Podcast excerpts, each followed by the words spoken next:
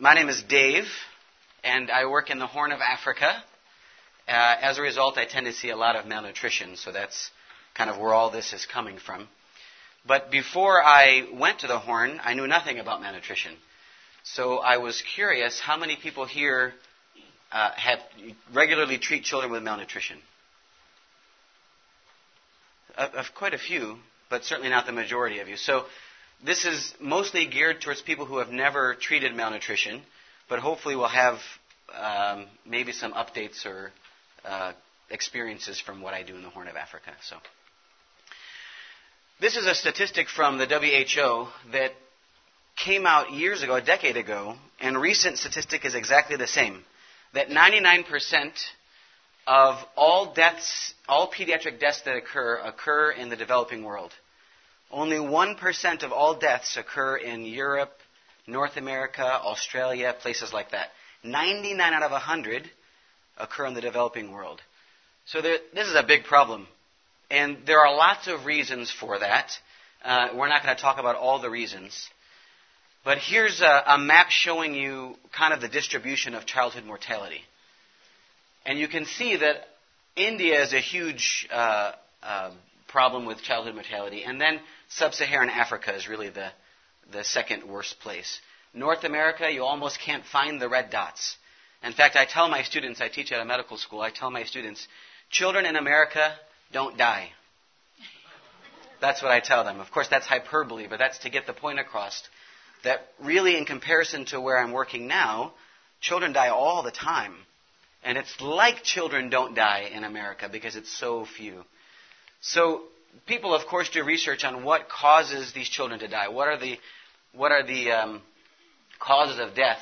And this is a more recent pie graph, but it really hasn't changed much, again, from 10 years ago. The top killers are still neonatal problems, so whether that's preterm or birth asphyxia or infections related to birth, or diarrhea and pneumonia being by far the biggest killers. Still, this was the same 10 years ago. This is a newer statistic. It's the same. You can see other infections. You can see malaria in here somewhere. There's malaria. HIV/AIDS is only 2%. I mean, it's a problem for sure, but compared to all the deaths, it's not nearly as big of a problem as something like malnutrition. So I gave you here a conservative statistic. You can read lots of things that say up to 50% or more of all pediatric deaths are attributable in some way to malnutrition. More recently, I saw this statistic was 1/3.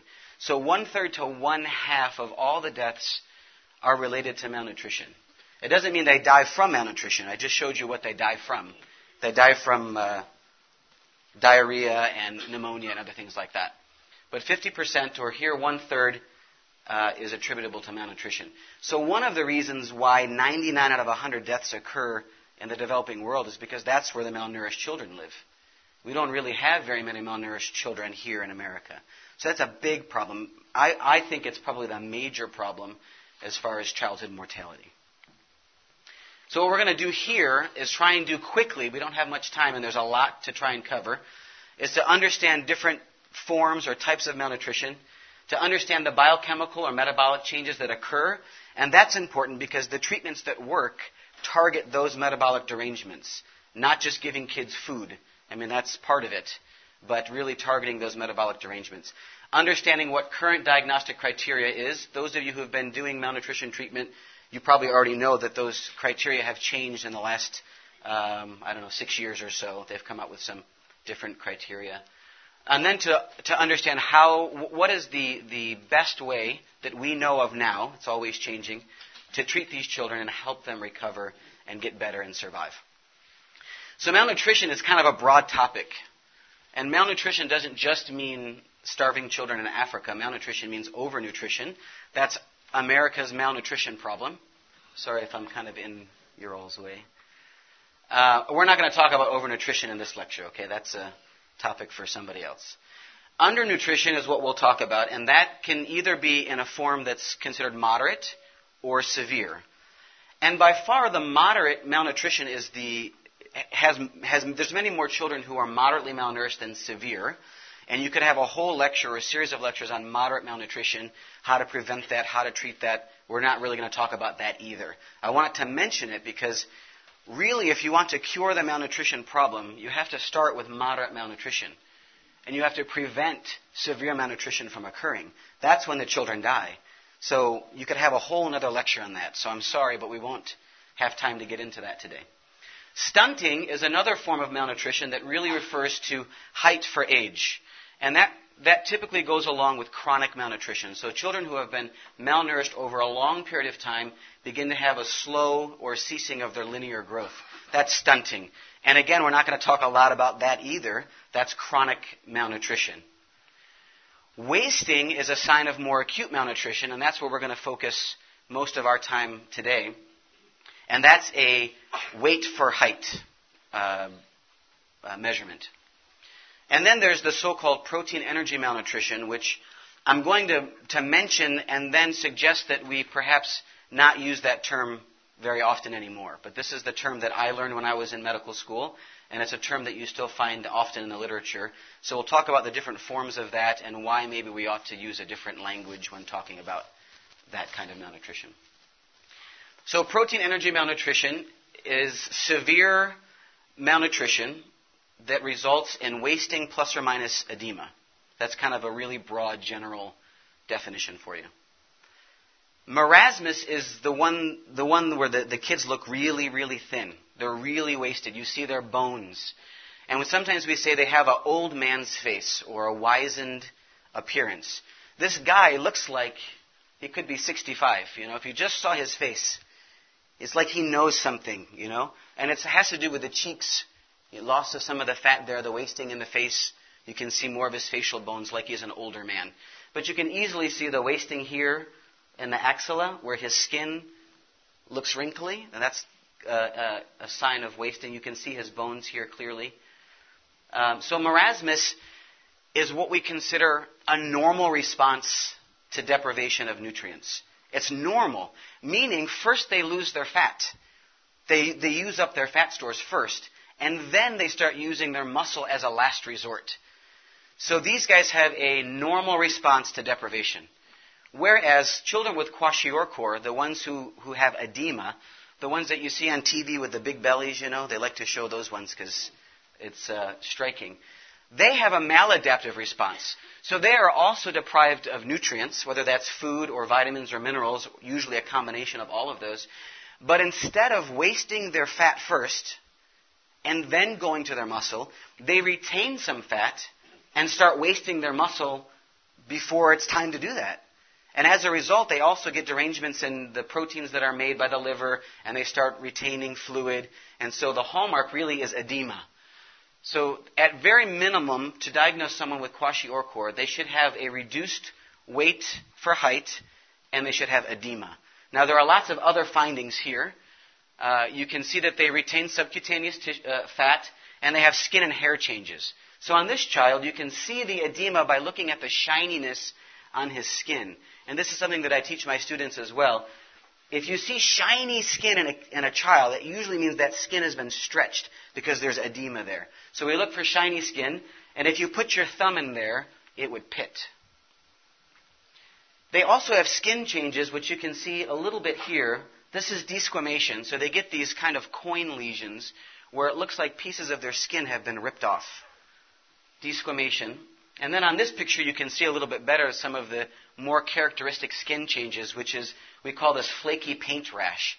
It almost looks like you could rub the skin right off of the child's limbs. Unfortunately, this child didn't make it. But he had all the characteristic skin findings. So in order for us to understand malnutrition and to understand how to treat it, we have to think of it as more than just protein energy malnutrition.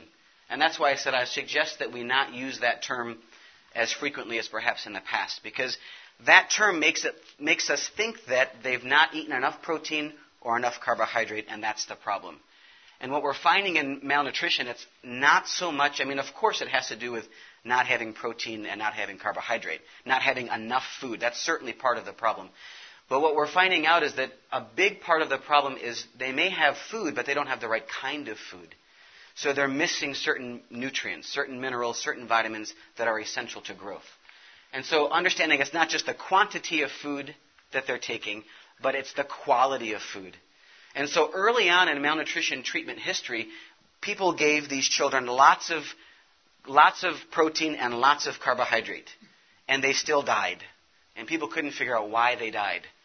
And that's because that's not really the answer. The answer is to give the right amount at the right time and to make sure we're giving the right quality. So we'll talk a little bit more about that. There are multiple nutrients that are essential for everyone to live. And we can divide these nutrients into type 1 or type 2 nutrients, meaning either the body will continue to grow without them or the body will stop growing without them. So type 1 nutrients, you can see a list here. The body will continue to grow, okay, meaning linearly, will keep making muscle. The child will not look overtly malnourished. They will continue to grow until they use up their nutrient stores. And then they start to have signs and symptoms of these nutrient deficiencies. Okay, these are what we can call micronutrient deficiencies, nutrients that we only need in small amounts. So you get iron deficiency anemia and pellagra and scurvy and signs of vitamin A deficiency and beriberi. You have a clinical syndrome when these nutrients are gone. But the child will continue to grow until it's depleted so much that you have a new clinical symptom that you can diagnose and treat. Type 2 nutrients, which you see on this side, are nutrients that if they are not present in the appropriate amount, the child will stop growing. And so what we're finding is a lot of the children who are malnourished and have stopped growing have a deficiency in many of these type 2 nutrients. And so you'll see when we talk about the treatment of malnutrition that these are critical to getting the child to grow and to grow rapidly. If we don't add these back, the children either don't grow or their progression is very slow. So this is something that needs to be added to the treatment of our malnourished children. And you'll see that when we talk about the steps. You'll see zinc, magnesium, potassium, you'll see these come back into play. Now, this is a picture that we all know, but when I teach my students in Africa, they have no idea what this thing is. And so I have to tell them that malnutrition is like a bear in hibernation, but then I have to explain what a bear is. And it's a lot of hand movements. And so you all know what a bear is, and you all know what a bear does in winter. So the bear eats and stores up, and then he goes into his cave, his den, and he sleeps for months. And he doesn't eat, right? What would happen if we didn't eat for months? We would die.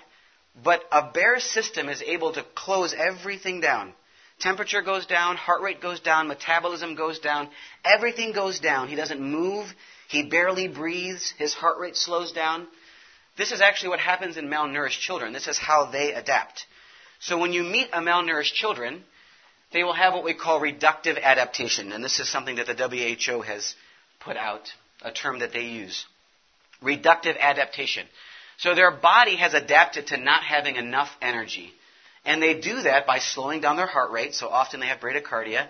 Often they're hypothermic. Often they're apathetic, meaning they don't look at you in the eye. You know how when you see a 12-month-old child, he's looking at everything. He just can't stop taking everything in. But not these children. They're usually looking up like this. They don't interact with you. You try to talk to them. They don't respond. They're in hibernation. It's just like the bear. There are also numerous metabolic derangements that occur in malnutrition. And I've listed several of them. We don't have time to go through each of them individually. But you'll see a lot of them have to do with electrolytes. But there's also impaired absorption. And that means we can't just give them a bunch of food when they walk in the door. They're not ready. They're not able to absorb that, especially lactose. And most of the feedings that we give these children are milk-based. And so we've learned over the years that we need to use a low lactose formula or even a lactose-free formula if it's available in some places. Their cardiac function is reduced.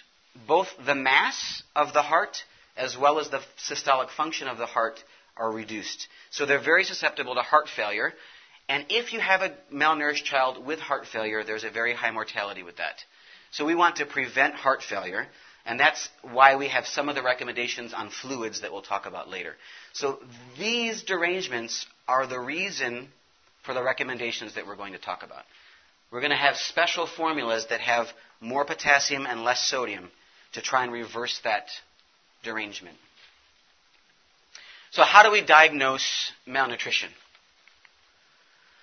I try and teach my students, because if you read the literature, or if you pick up a WHO book, which they're the ones doing most of the training on this, that there's a big focus on doing measurements. So you take a mid-upper arm circumference, you take a height, you take a weight, you compare them to each other, you compare them to age-appropriate values. And that's good, and we need to do that. But really, the best way is to have a holistic approach where we're not only looking at anthropometric measurements, those height for weight and weight for age and height for age and mid-upper arm and BMI and all of those, but we're looking at the whole child. Most truly malnourished children will have a low weight for height or weight for age or height for age or mid-upper arm circumference, but they will also have signs of micronutrient deficiency, signs of anemia, or nail or skin changes that are appropriate with certain micronutrient deficiencies, or signs of rickets if you're in an area that has vitamin D deficiency. So typically you find micronutrient deficiency signs as well as macronutrient deficiency, macronutrient meaning protein and energy. So you tend to see them together, and often the child will have some kind of developmental delay or developmental regression, meaning they were doing something, they were running, and now they no longer run. They could climb stairs 4 months ago, but now they just can't do it anymore. Because sometimes you just get a small child, and you don't know. The child looks great, looks healthy, is playful, is doing wonderful, but when you do your weight for age, he's below where he should be. And you think, oh no, he's malnourished. Maybe, but do a full exam, do a full history, and you should find some other signs to help corroborate your diagnosis. Okay, so the WHO came out with some, they're not so new anymore, but they were new. For a long time we used these National Center for Health Statistics values as a reference for what is normal growth in a child. And those statistics came from the U.S., and they were measurements done every couple of months, and then we kind of extrapolated from there. And we said the U.S. has good growth, healthy children, nobody dies there, so this should be the standard. And that's what we used. Well, the WHO and others got together and actually sampled groups from 6 different countries, and they picked breastfed mothers who were not smoking. So they tried to pick mothers who were having a more or less ideal situation, and from these different countries. So some of them are third world, some of them are second world, some of them are first world, and they combined the data and said, this is how children around the world should grow. So instead of having a reference comparing everyone to America, they combined these numbers together and said, this is now a standard. This is how children should grow if they're fed properly in a healthy environment. And so we have a new set now of reference values, which is different from what they were using prior to 2006. And the WHO uses Z-scores. And when I got to Africa, I didn't know what a Z-score was. Everything I'm telling you now, I didn't know any of that. So I didn't know what a Z-score was, and they kept talking about less than -2, less than -3, and I didn't understand what they were talking about. All that a Z-score is a standard deviation score. So one Z-score is one standard deviation, two Z-score is 2 standard deviations from the mean. So you can see when we get out to 3 standard deviations under the mean, they're talking about a very small percentage of the population. That means that child almost for sure has a problem with his growth. That's why they've picked these numbers. That's where these numbers come from. So what the WHO tends to say is if it's 2 standard deviations from the mean, it's abnormal. And they may say moderately abnormal, and if it's more than 3 standard deviations, it becomes severely abnormal, and those are the children that we're really going to talk about. So -2 would be moderate malnutrition, and -3 would be severe malnutrition. So I told you we're not going to talk much about moderate. We're going to focus more on severe malnutrition. This is just for your reference for later. You can use these Z-scores, whether it's weight for age, weight for height, and you can come up with all kinds of terms for these malnourished children. We're not going to focus too much on that, but you can look at that later. So here is, when people try to make recommendations for the world to follow, they try to make them very simple. And that's why I said to do a good job, we should look at the whole child, but it's hard to teach everybody who's dealing with malnourished children to look at the whole child. So the WHO has made a really easy table, and they just want people to look for two things, wasting and edema. So there's different ways to look for wasting, and edema, obviously, you just put your finger in and see if it sticks. So you can find wasting based on a weight for height. So you take their weight, you take their height, and you find their Z-score. So if their Z-score is less than -3, standard deviations from the mean, that's considered severe wasting. You can look at the child if you don't have a scale. Is he wasting? Wasting starts in the axilla and the groin, then moves to the abdomen and buttocks, then to the chest and the back, and finally they lose their fat in the buccal fat pad. And that's the most severe form of wasting. So you can look at the child, but typically we have something. We have a tape measure, so we can do a mid-upper arm circumference, and there's the cutoff there. Or we have a scale and a tape measure to measure height and weight. This is also a change from maybe 1999. I'm not sure exactly when that change was made. So some of you guys have been doing it for a while. That's a change. For me, it's always been less than 115 millimeters. It used to be less than 110. So that's a recent change. So that's how we diagnose. We're going to look at the whole child, but really when it comes down to it, if you're running a program, if you're in the community, if you're in a hospital, if you're trying to teach people how to catch these malnourished children, you're going to use weight for height or mid-upper arm circumference plus or minus edema. That's the simplest way to do it. And it's best to do all of those measurements because the mid-upper arm circumference will catch about the same number of malnourished cases as weight for height. But it will not catch the same cases. There's only 40% overlap. So it's better to do both and then grab all the children who have abnormal values. So what do we do once we find them? The first task is to decide, can they be treated in the community? Or do they have to be hospitalized? That's your first job when you see them. So they have malnutrition. What do we do with them? It used to be they all went in the hospital. That's the way we used to do it because we didn't have good food that we could give them at home. And we didn't have good programs to do things at home. But there's more and more information now and studies, cost-effectiveness studies, efficacy studies showing that community-based approaches where the child does not go to the hospital are just as effective in the right child.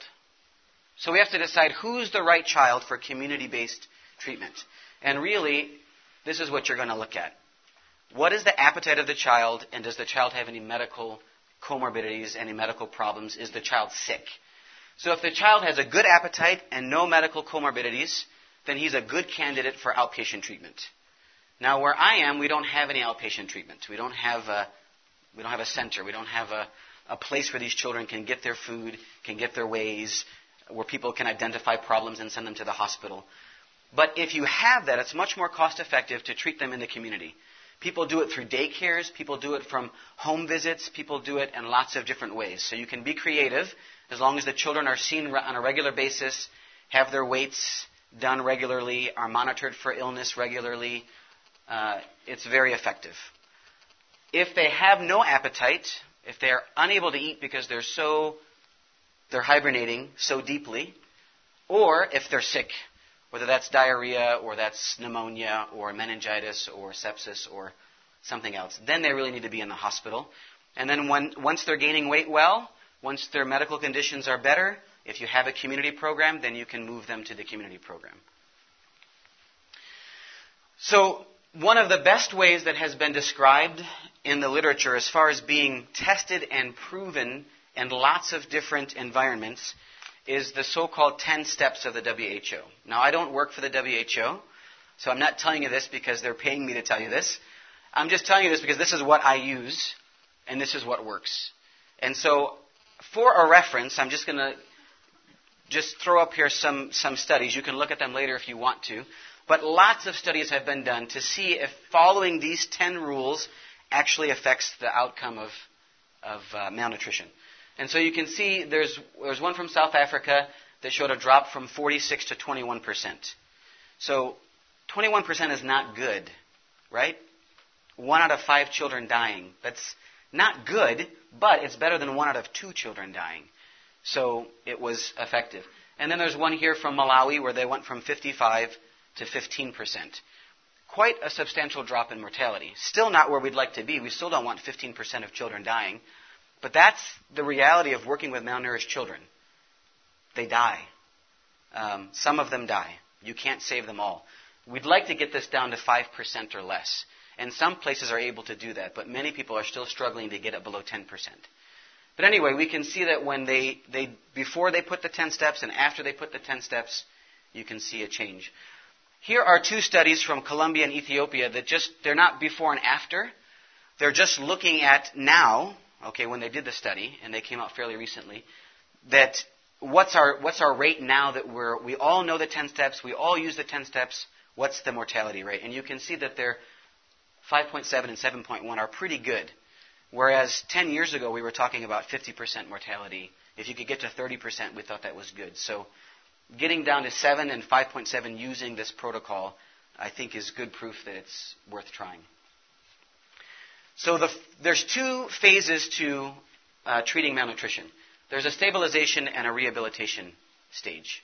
And this is very important because when you see these children and they're so thin and apathetic, and you just think they need food. And that's right, they do need food. Food is the cure. If you don't give them food, they don't get better. So food is the cure. But you have to take it slow, okay? So the first phase is not about gaining weight. This stabilization phase, we don't expect 1 gram of weight gain.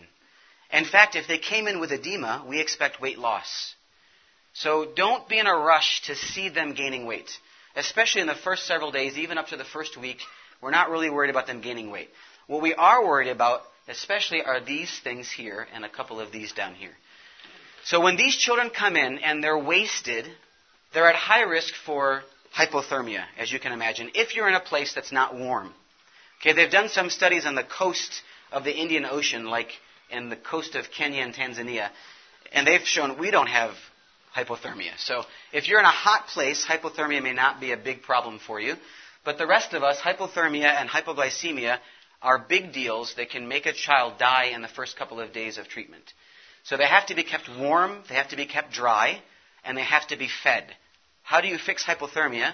If you feed the child, then their metabolism kicks up and they start making their own heat, and that's how you keep them from becoming hypothermic. So even though feeding doesn't show up till number 7 and number 8, really we start feeding with number 1 and number 2.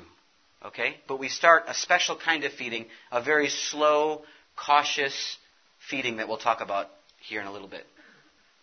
Hypoglycemia and hypothermia, those are easy to check for, easy to treat, and if you don't catch them and treat them, your child can die before they ever get a chance to gain any weight.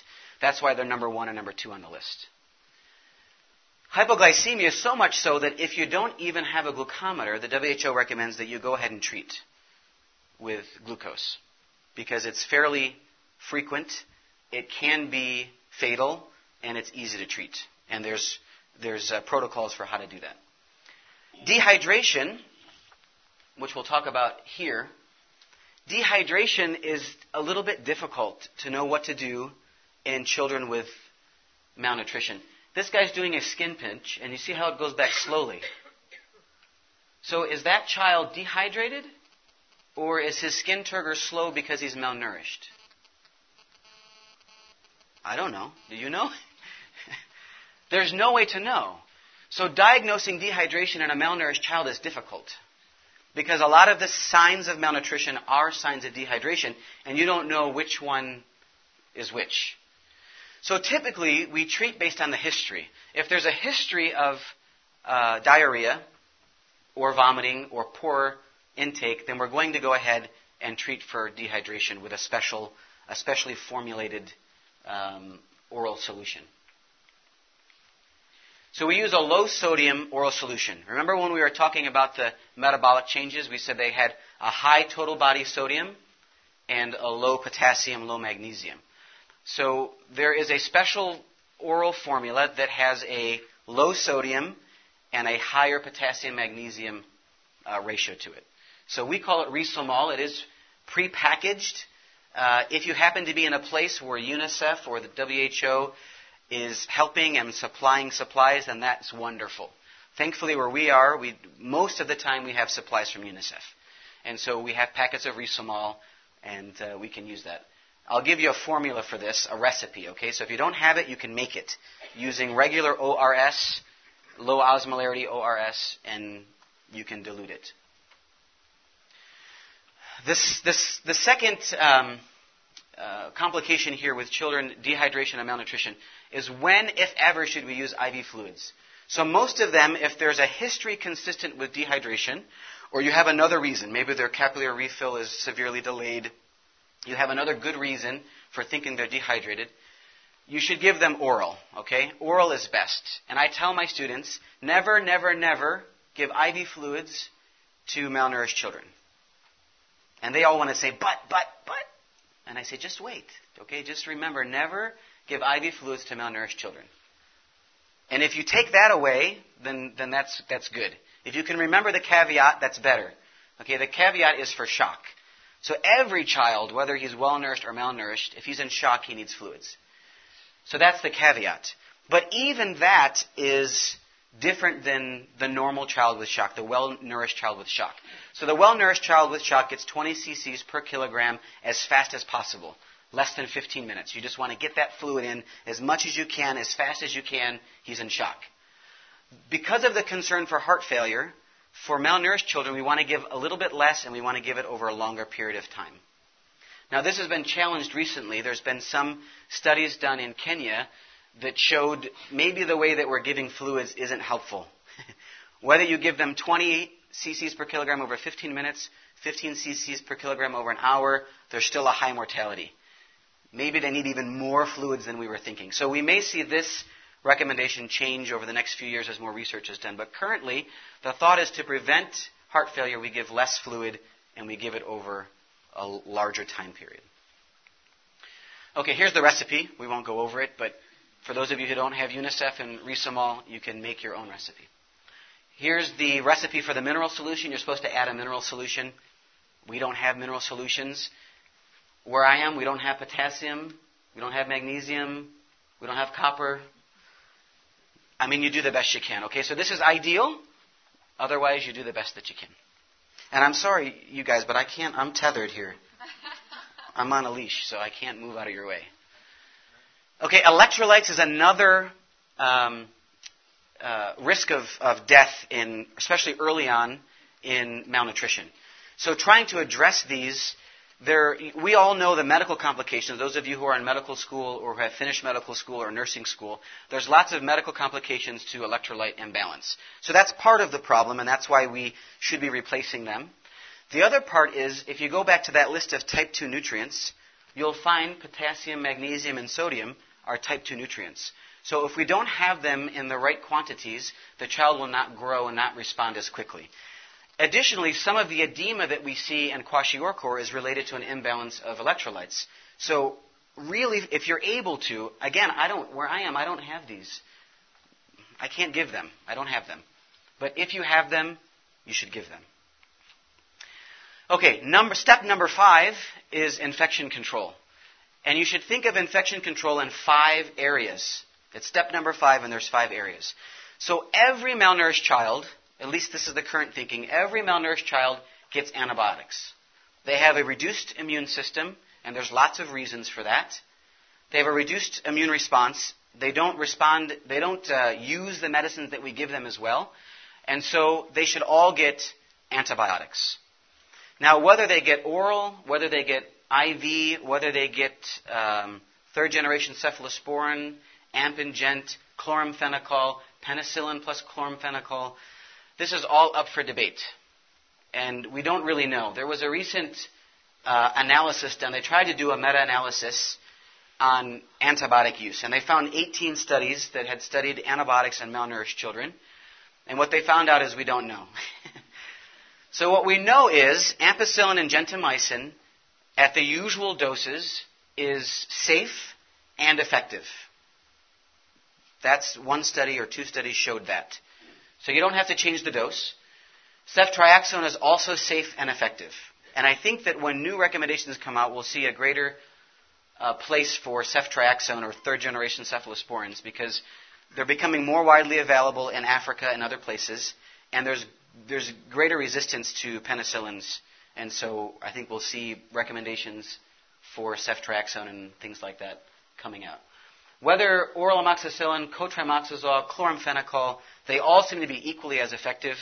They all seem to be safe, except that chloramphenicol may have to be given in a lower dose.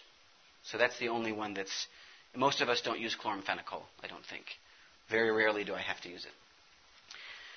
If the child is not very ill, then you're going to give oral antibiotics. And oral amoxicillin for 5 days is plenty. In fact, there's even a recent study for non-hospitalized, malnourished children were given amoxicillin. And well, this was a retrospective study. So they looked at the children. They looked at the group that got amoxicillin and the group that got nothing. And at 4 weeks, the results were the same. I mean, at 3 months, 12 weeks, the results were the same. And actually, at 4 weeks, the ones who got antibiotics were worse off than the ones who didn't. But since it's a retrospective study, it's possible that the ones who got the antibiotics looked sicker, and that's why the doctor gave it, and that's why it took them longer to get better. So anyway, at 12 weeks, there was no difference. So we don't know exactly what to do. We don't know the best antibiotic, but they probably should all get antibiotics. If they're sick, IV, broad spectrum. If they're not sick, at least amoxicillin. Okay. Other than that, they should all get deworming. I mean, if you're in a place where they have worms, which if you're in the developing world, they probably have worms. Anti-parasite is considered optional. Where I am, we give it to everybody. Everybody gets Flagyl. We really don't worry about it. And that's because most of them have diarrhea anyway. And we could have spent a whole lecture talking about diarrhea and malnutrition and how those work together. Okay? Does it cause diarrhea? Yes. Is it caused by diarrhea? Yes. So you'll often see diarrhea with your malnourished children. That's why they often get ReSoMal, that rehydration solution. And that's why we typically give them Flagyl. Okay? Anti-malarial, particularly if you're in an area that's high in malaria, we are not, so we do not. But if they have an unexplained fever, you should test for malaria and then decide whether or not you should treat. But you should be thinking about malaria. And if you're in an endemic area, you should just go ahead and treat for malaria. Because those of you who work in those areas know you don't always get a positive smear. You're often treating empirically anyway, or you may get positive smears in kids that don't have malaria. So just if you're in an endemic area, they have a fever, they're malnourished, just go ahead and treat for malaria. And then the fifth is vaccines. In particular, measles vaccine. I've had 3 children in the last year that were doing great.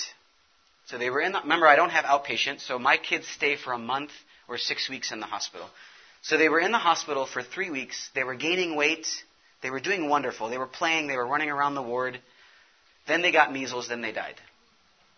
Now, if we had given them their measles injection on day 3 or 4 when they were out of their acute illness, they probably would have been immunized by 3 weeks. So the idea is they're going to be around sick children. They're immune compromised. As soon as possible, get them vaccinated for measles if they're not. Malnutrition and measles is a bad combination. Okay, micronutrients, that's step number 6, micronutrients. There are a lot of micronutrients that are missing, but the ones that have the best evidence for showing improvement in malnourished children are vitamin A and zinc. And so if you give nothing else, you should give vitamin A and zinc for sure. All children get vitamin A on day 1. If they have signs of xerophthalmia, then they get 3 days of treatment, you can see there. They all get zinc. Zinc is one of those type 2 nutrients. There's a lot of research on zinc, whether it's zinc for diarrhea or zinc for malnutrition, even now zinc for preventing pneumonia. So there's a lot going on with zinc, but all of your malnourished children should get zinc probably for 2 weeks. If you have a multivitamin with folic acid, that's a good idea. And iron. And there's always debate on when do you give iron, because it's believed that iron can make infection worse, iron can reduce appetite. So we don't typically give iron right away. We don't give iron when they come in, not like the vitamin A and the zinc. They get those day 1. But the iron we typically give when their acute illnesses have resolved and their appetite is resolved. Then we start giving them iron if there's signs of iron deficiency, which in my experience there always is. Okay, now we're finally to the feeding. So after all of that, that's number 7 and number 8 is feeding. And they do that on purpose so that we don't rush to the feeding. Okay? But this cautious early feeding really begins with step one, because to prevent hypoglycemia and to prevent hypothermia, you need to give feeding. Otherwise, you treat the hypoglycemia and an hour later it comes back. So you have to be feeding them in order to prevent that and the hypothermia.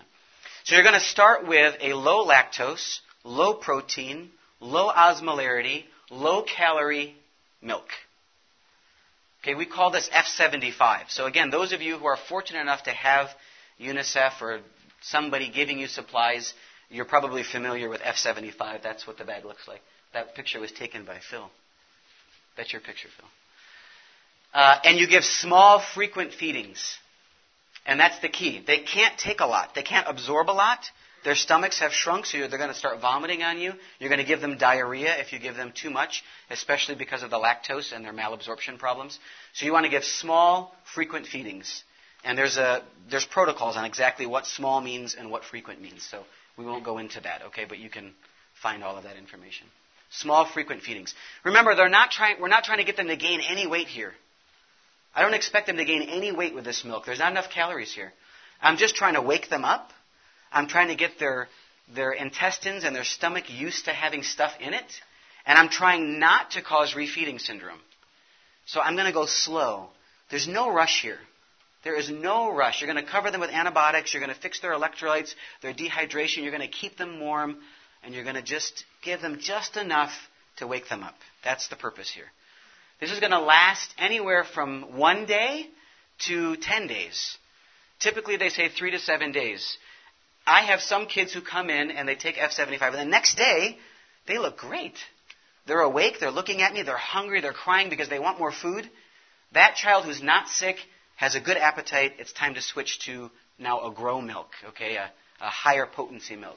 I have some children that are sick for a whole week, and they're still lethargic. They won't eat on their own. They're still getting NG tube feedings.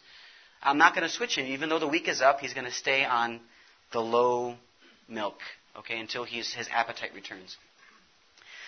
Here's, again, a recipe for you. Those of you who don't have people supplying you with milk, and we've had to do this because our supply runs out, and so we have to make our own special milk. So you take dried milk and you add sugar, vegetable oil, and water. Again, if you have electrolyte mineral solution, wonderful. We don't have such a thing. So we use what we have, okay?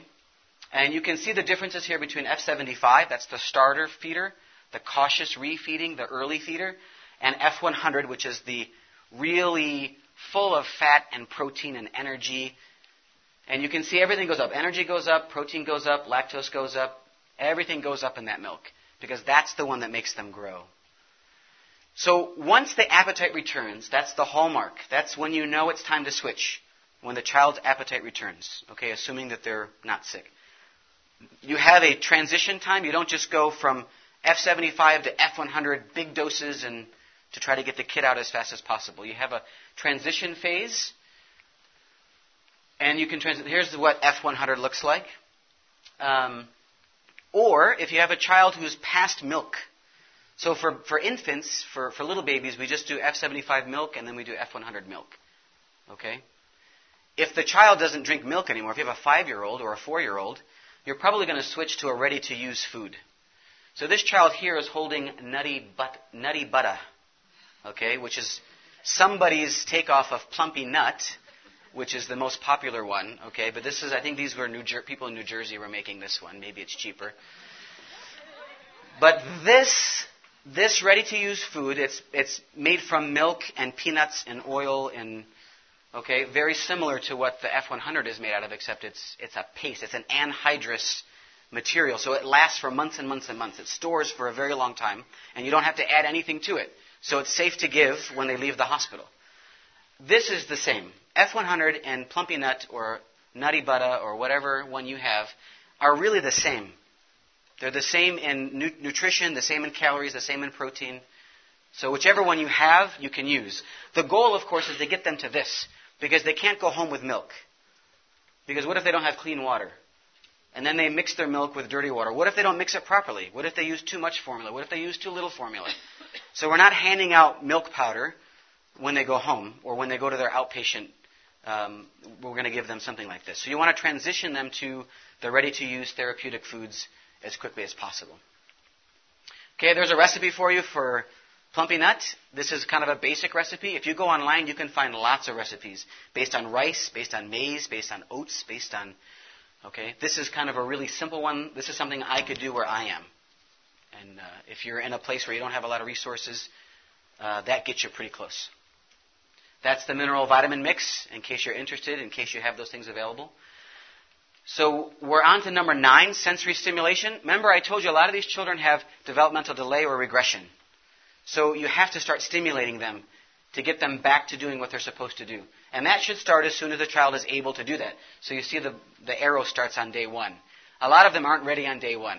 But as soon as they're awake and they're interacting, there are toys you can make, there are games you can play, you can read to them, you can have them do puzzles, you can have them play with dolls, you want to take them outside for periods of time, let them start walking and running and taking things in. You want to do that as soon as you can. And then prepare for follow-up. Discharge criteria vary depending on if you're looking at research that has been done and they have their own criteria, or you look at what the WHO says, or you look at what somebody else says, they may vary. But these are some good general guidelines for when is your child ready to be discharged from the program. Whatever your program is, whether that's all inpatient like me because you don't have anybody outpatient to help, or whether it's all outpatient, or whether it's some kind of combination. So when they have good weight gain, 15 to 20%, when their Z-scores are going back to normal, remember above -2 is considered normal. Small, but normal. Okay? -1 would be even better. But typically you can't get the moms to stay that long. No sooner than 2 weeks if they come in with edema. You want to wait at least 2 weeks once the edema resolves before you let them leave the program. I will say Kwashiorkor is harder to treat. And those of you who do this, you know that. Most of the kids I have that die are Kwashiorkor. Very few of them are Marasmus. The Marasmus respond quicker. Remember, they're well adapted. So when you give them what they need, they gain weight and they do well. The Kwashiorkor children are maladapted, and so when you treat them, they don't respond as quickly, they get sicker, and sometimes they die. And of course, their acute illness should be resolved. Okay, I wanted to share one brief story from where I am. This is Safa. Safa came in at 2 months. She was 2 kilograms. She's a twin, and she was the small twin. So the big twin got breastfed by mom, and the small twin was given to her grandmother. And she was fed with goat's milk. So she started vomiting as soon as she started getting the goat's milk at 2 weeks of age. They brought her in at 2 months. Why they wait that long, I never understand. How we ever get a child like this? Why wouldn't you bring him in before he gets like this? Anyway, so she came in and she looked like a skeleton with skin. I mean, she wasn't responding. She wasn't looking at anybody. And all of my students figured she's dead because they'd seen her before. Not her, but other babies like her, and they always die. And so we had just started using the 10 steps. I was new. I didn't know any other way. That's all I knew to do. And so we said, well, let's just do it. Let's see if it works. Let's do what we're supposed to do and see if she gets better. Now, it took 2 months, but this is Safa when she left the hospital, the same weight as her twin who was breastfed. So the mother finally started coming around about a week before discharge, when they knew she was going to survive and she was gaining weight well. It took us a long time to get her to gain weight. In fact, we had to give her double the recommended calories before she started gaining weight. And I think it's because she was so young. All the recommendations we have for feeding are for 6 months and older, and she was 2 months, 3 months, so we had to give her more than usual. Okay, there's lots of resources you guys can check out later, but I know we're already late, so if you need to leave, feel free to leave. If you have questions, that's fine too. I'm here.